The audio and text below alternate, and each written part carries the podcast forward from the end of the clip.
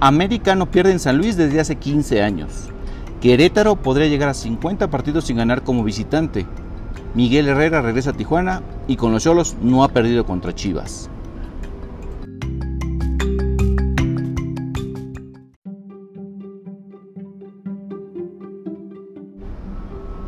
Hola, bienvenidos al podcast Descifrando Estadísticas. Soy Memo Flores y arrancaremos con los mejores números de cada la jornada 7 del clausura 2023 de la Liga MX, que se disputará a media semana.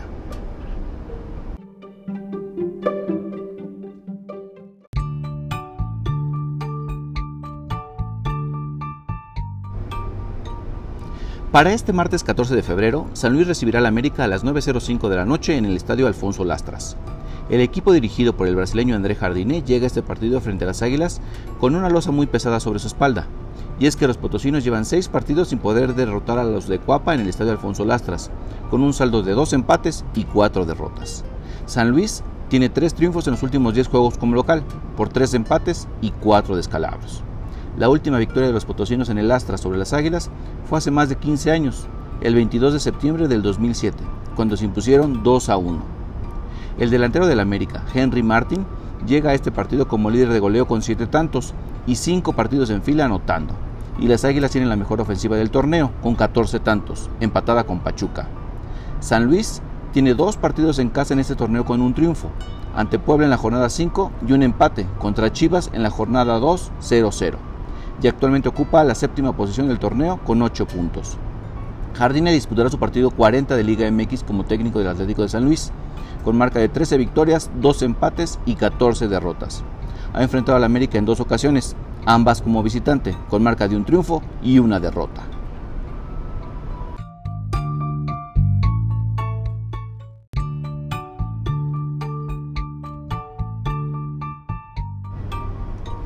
Para el miércoles 15, Rayados buscará extender a 50 los partidos que tiene Querétaro sin ganar como visitante. Este partido será a las 7.05 de la tarde en el estadio BBVA. Monterrey es líder del torneo con 15 puntos, con 5 victorias en fila. Ya perdió en casa en este torneo y fue en la jornada 1 contra Chivas por 1 a 0.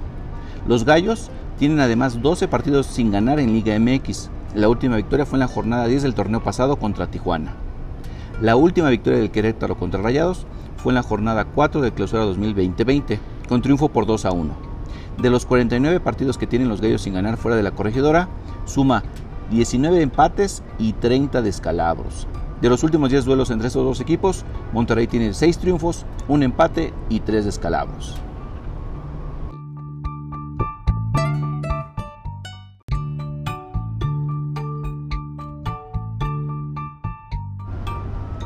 También a las 7.05 del miércoles, Chivas recibirá a Tijuana. El Guadalajara llega con dos empates en fila. Tiene números negativos contra los Cholos, en 25 enfrentamientos en Liga MX, suma 7 triunfos, 6 empates y 10 derrotas. 11 de estos 25 duelos han sido como local, con 2 triunfos en fila, y en total tienen 4 victorias, 3 empates y 4 derrotas. Miguel Herrera regresa al cuadro fronterizo tras 5 años y 8 meses. El Piojo los dirigió durante 57 partidos de Liga MX con marca de 24 triunfos, 16 empates y 17 derrotas. En tres torneos, en el primero no se clasificó a la liguilla. En el segundo quedó fuera en cuartos de final y en el tercero cayó en semifinales. Con los Cholos enfrentó tres veces a las Chivas, con marca de dos triunfos y un empate. No ha perdido. Como técnico, ha enfrentado 38 veces al rebaño, con marca de 15 triunfos, 8 empates y 15 derrotas. Números muy parejos. sus últimos tres partidos contra el rebaño los ganó, cuando estaba al frente de los Tigres. Alan Mozo ha jugado 18 partidos de Liga MX con la pelea de Chivas, de los cuales 7 han sido como local. ¿Y qué creen? No ha ganado. Tiene 4 empates y 3 derrotas. A ver si no lo sientan.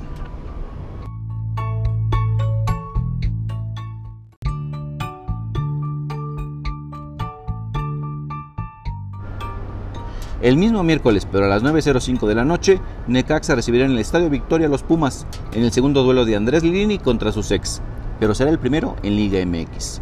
Hace casi dos meses se enfrentaron en la Copa por México, duelo que terminó 0 a 0. Lilini tiene un triunfo, un empate y cuatro derrotas con los Rayos, y como local tiene una victoria, una igualada y un descalabro. Pero de los últimos 20 partidos de liga que tiene, apenas suma 2 victorias, 7 empates y 11 derrotas, números muy pobres. Mientras que por Pumas, Juan Ignacio Dineno tiene dos partidos en fila anotando, suma 5 goles en el torneo, ha marcado en 4 de los 6 duelos de los Pumas en este clausura 2023, ha enfrentado 5 veces al Necaxa, todos completos, pero solo les ha marcado un gol, y fue en su primer enfrentamiento, y tiene 4 sin anotarles.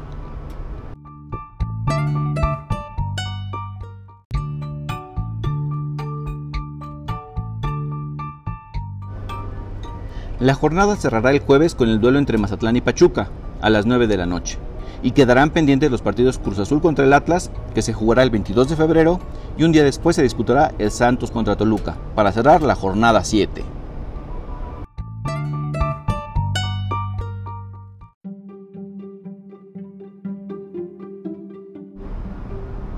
Así terminamos la segunda emisión de Descifrando Estadísticas. Soy Memo Flores y nos escuchamos el próximo jueves para que tengan los mejores datos de cara a la jornada 8 que iniciará el viernes 17 con dos partidos.